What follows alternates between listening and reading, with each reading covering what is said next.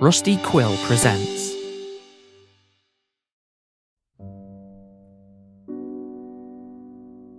Hello, this is IMS, the author of the program audio series.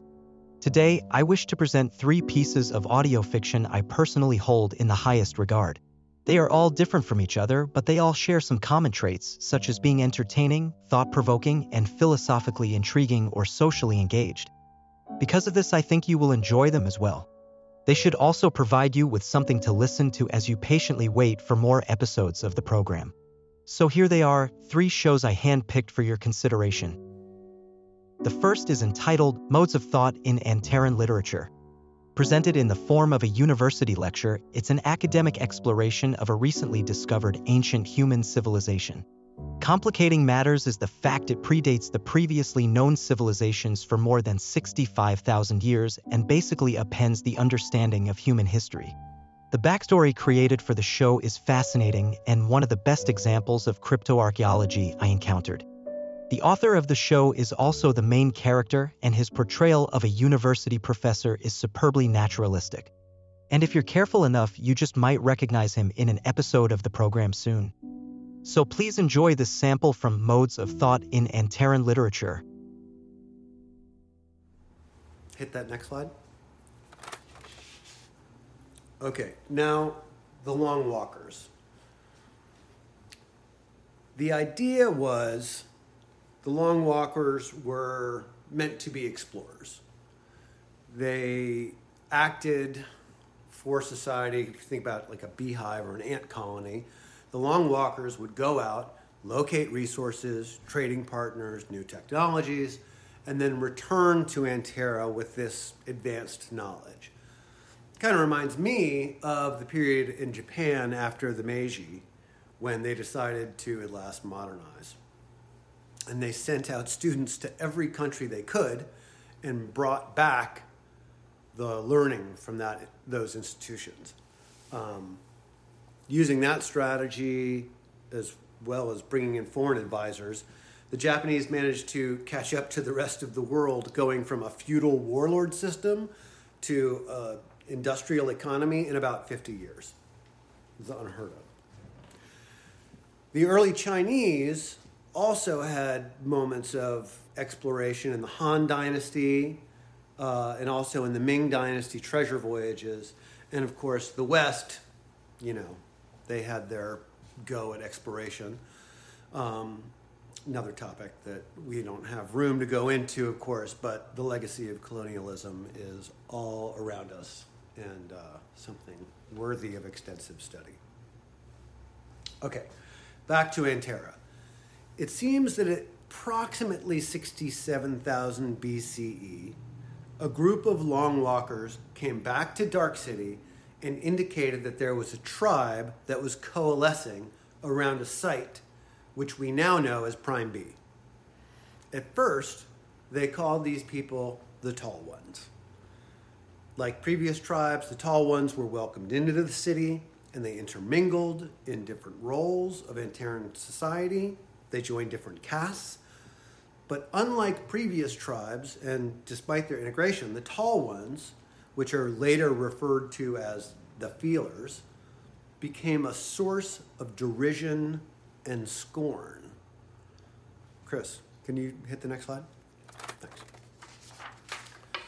Okay, this wall is outside the entrance to the internment camps. We don't have a complete translation yet, um, which is frustrating. Uh, I've been fumbling through it with a few colleagues online. The University of Beijing has been strangely silent on this particular area of study in Anterra.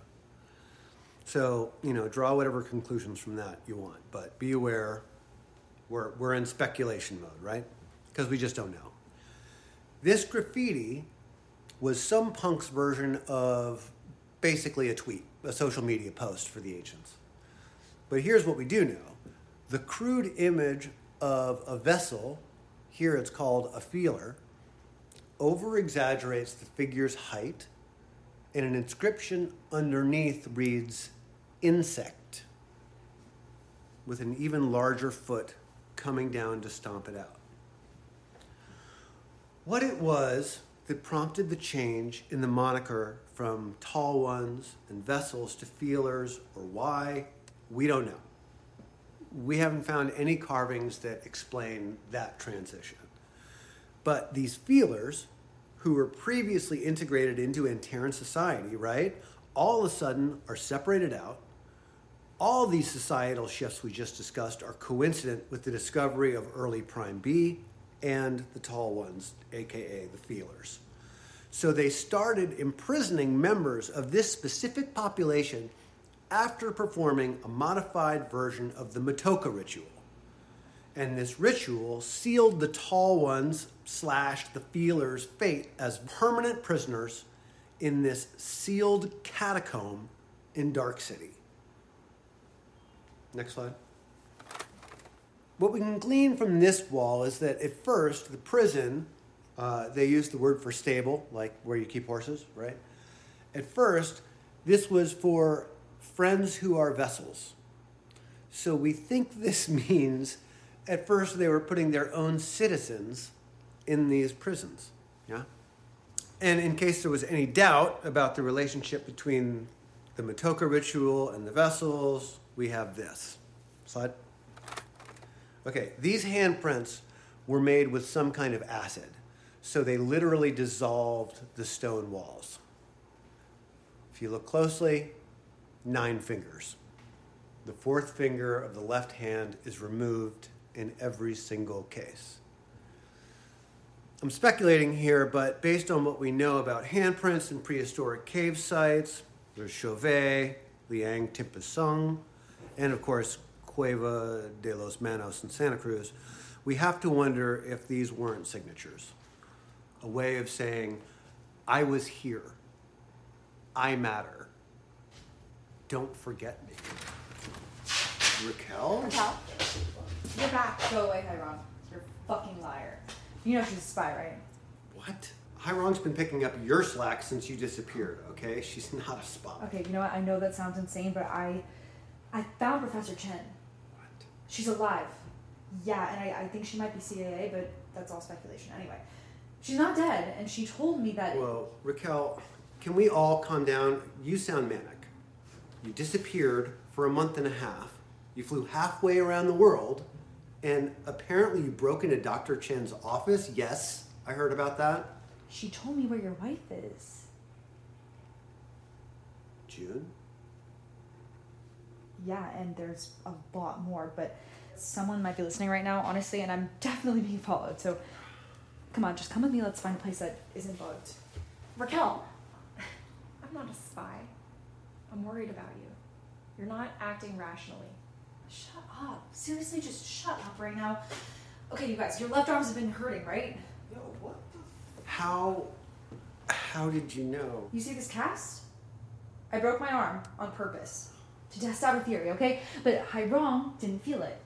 That's when I knew, but I wasn't sure until I talked to Professor Chen. Sure about what, Raquel? Anterra's secret, the Matoka ritual. Okay, everyone, get out right now. Out now, Raquel. Put that down. What the hell are you doing? What are you going to do with that knife? We're gonna do a little experiment right now. I'm gonna cut myself. Look, all right, that's it. I'm calling 911. She's gonna hurt herself. Just chill out, Chris. It's fine. I'm just gonna cut my hand a little bit. Don't do this. Raquel, you need mental help. I'm gonna cut my hand, and you're all gonna feel it. Well, maybe not you, Hi, but the rest of us will feel it together. What the fuck are you talking? Ow! Ow! Ah. How? What? There's no way. How? Raquel, how? See? I told you. I fucking told you. That was Modes of Thought in Anterran Literature. If you liked what you heard, you can find more at their official website, modesofthoughtpodcast.com. The next show I want to tell you about is called Wireland Ranch, a self described psychedelic cosmic horror audio drama. It's one of those works of art that if you like it, you really like it. And there's indeed lots to like. For starters, there's rich lore the authors came up with that spans multiple millennia. Add a phantasmagorical atmosphere achieved through top notch narration and some truly immersive sound design, and you get an audio equivalent to works of David Lynch, Gaspar Noé, and Alejandro Jodorowsky. The show is also very much attuned to contemporary social issues. So check out the following clip from Wireland Ranch. Wireland Ranch, an amalgamation. Hi, friends.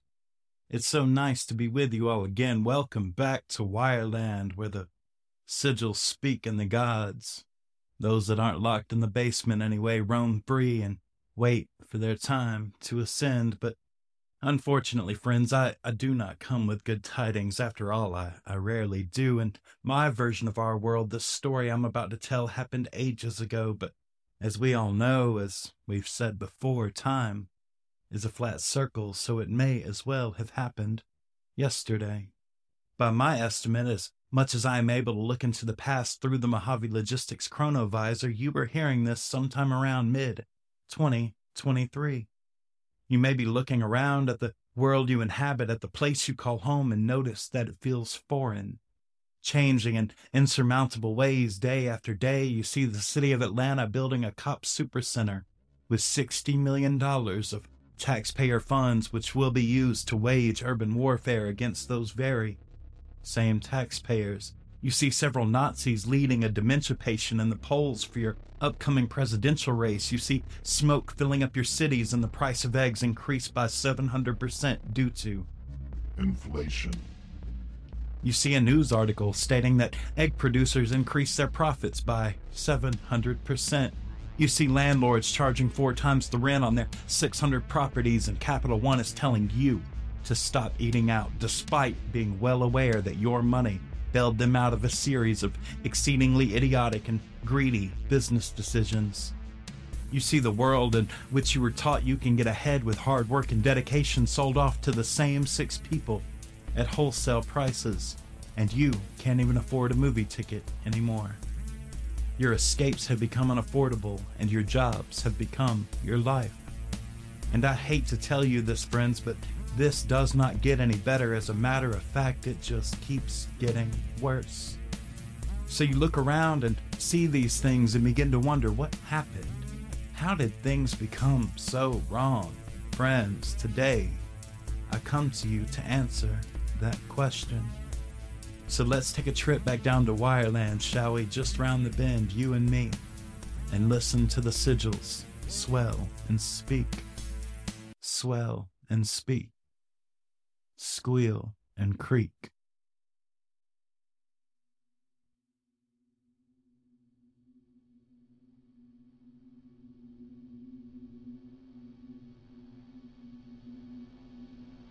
What do you want? to commiserate.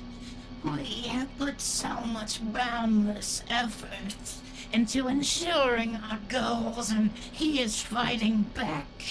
He is fighting back with that fucking palindrome. Hi. Shut the fuck up. He was supposed to be alone, to be isolated, to be unfucking loved, but here we are. Seeking ways to throw his family from our trail like common fucking criminals. My brother won't stop crying and whining about being loved. Everything is falling apart. Nothing is falling apart. You, this is your fucking fault. If I didn't know any better, I'd think you were trying to trick me. Quiet. Let me tell you a story.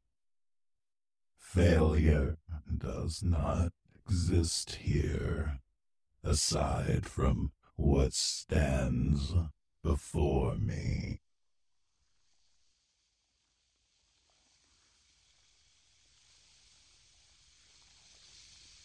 We find ourselves in a room of Stygian void and translucent lilac tendrils seeping through primordial black holes that seem to complete their life cycles in seconds. Dying star to singularity to nothing, because as we all know, friends, everything has to end. Billions of years condensed to the length of a breath within your lungs, amidst the microcosms of the whole of existence, a large creature sits on a throne of condensed galactic pillars. Spectral shades shimmer and sparkle.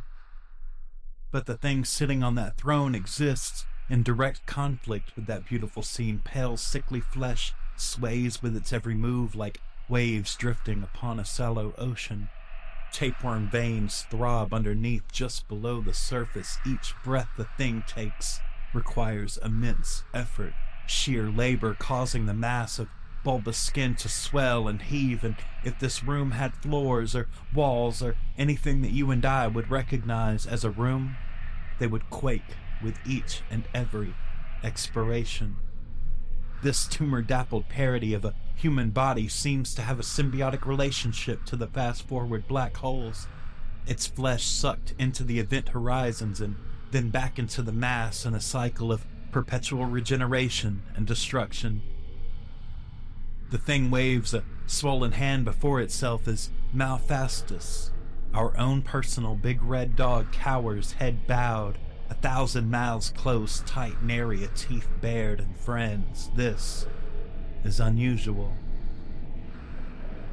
From the palm of the waved hand, black dust falls, swallowed by three black holes in a triangular orientation. The holes swell, sucking the light from around them unto themselves and merging into one, the edges of the triangle forming and folding outward into a sharp, matte pyramid.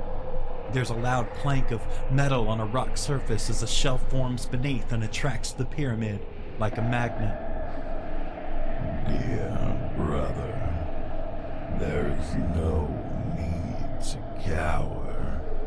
So calm, lower the hair rising along your spine, tiny fractured thing that it is. How do you feel when those instincts force you to accept your inferiority? I assume animalistic. And that must conflict, yes. The tip of the pyramid slides aside, and the dust it used to create itself rises from the inside and shimmies and shakes out into a perfect sphere, runes shifting perpetually along its rim. Yes, friends, it appears we have another sigil, and all of you know what that means. We are headed into history. That was Wireland Ranch. Find it at wirelandranch.com. The final show I want to avert your attention to is called Gospels of the Flood. Having listened to it, I realized I actually consumed its author's work before, a video game that he wrote the story for called the Talos Principle. That game's philosophical themes are plainly apparent in Gospels of the Flood, which I would describe as meditations on life in a dying world. Everything about it is stellar. It sports beautiful writing, excellent acting, and absolutely marvelous music. Here's a snippet from episode 1.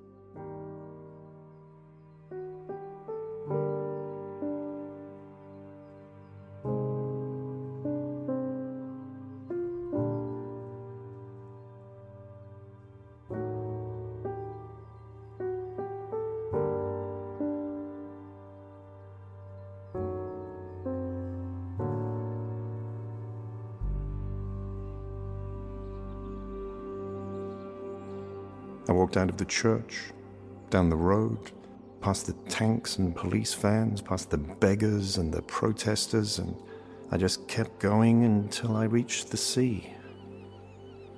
People had assembled to watch the harbour sink.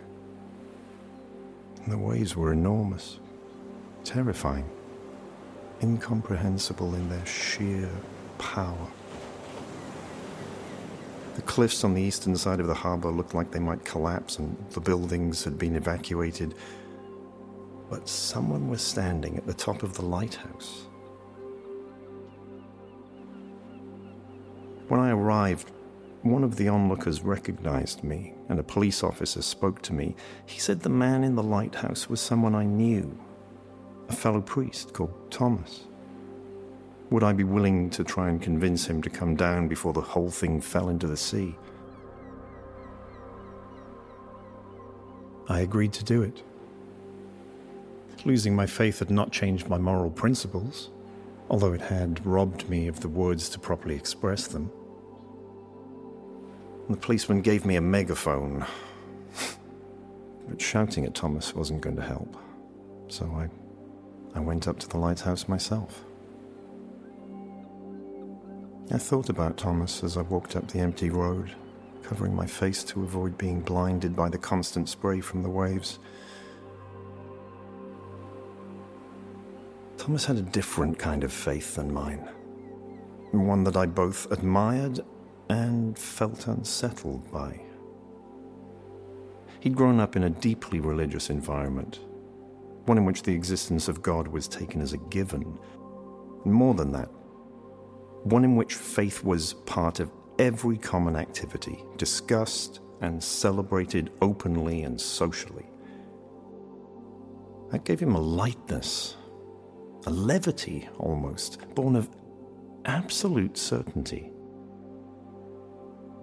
Sometimes I envied how simple and clear the world felt to him. How easy that made it for him to be kind, to be selfless. But then sometimes I thought that if you were born into the faith, you never really come to God, do you?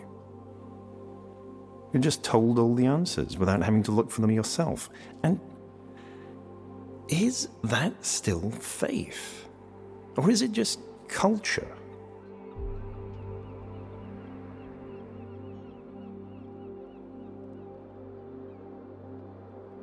I reached the lighthouse. I was numb, but I did feel a dull, insistent fear, a sort of primal response to the sound of the crashing waves. My body was a machine built by millions of years of evolution, and it instinctively knew that the sea was life and death incarnate. Thomas was looking out at the horizon. He greeted me absently, and in that moment I knew that there was very little I could do. And then he surprised me by asking me whether I remembered a plane crash. It had happened several years ago. A plane had been struck by lightning and disintegrated over the ocean. 312 people were killed. But then the news reported that one family, two parents and two children, were saved from the disaster. They started feeling sick at the airport and decided to postpone their flight. People came to him, Thomas said, and they told him, It's a miracle. God intervened. God wanted them to live. And Thomas asked himself, why didn't God want all those other people to live too? But he nodded and said, Yes, the Lord works in mysterious ways. After all, it did feel so specific, intentional, like a hand had reached out and stopped them just in time. Then a week later, that entire family was killed in a car crash. Thomas couldn't stop thinking about the moment of the crash, he said. Metal pressing into flesh until it ripped. The children's bones breaking. How much did they suffer? When the car came to a halt, when they were lying there, bleeding out, did they think, but God saved me? Why is this happening to me? Or was it all too fast? Just an explosion of agony and fear followed by darkness? This time, no one came to tell him it was a miracle. But if it was easy to believe that the hand of God had protected those people, then what now? This second event was even more unlikely, even more specific. The intent was clear. God had wanted them to die. He just missed the first time. In fact, Thomas said, getting up on the railing, why do we keep talking about God saving people? The one thing we share with every living being is death. The whole world is designed to give birth to creature after creature, billions and trillions of us, and the only thing that's certain is that we are all going to die. Maybe, he said, God just really likes to kill.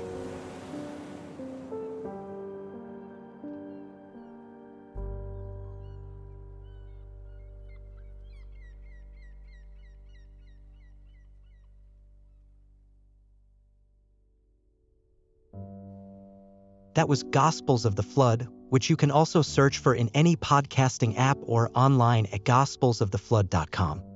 Remember, you'll find full titles and links of all three shows in this episode's show notes. This wraps up this mini showcase episode.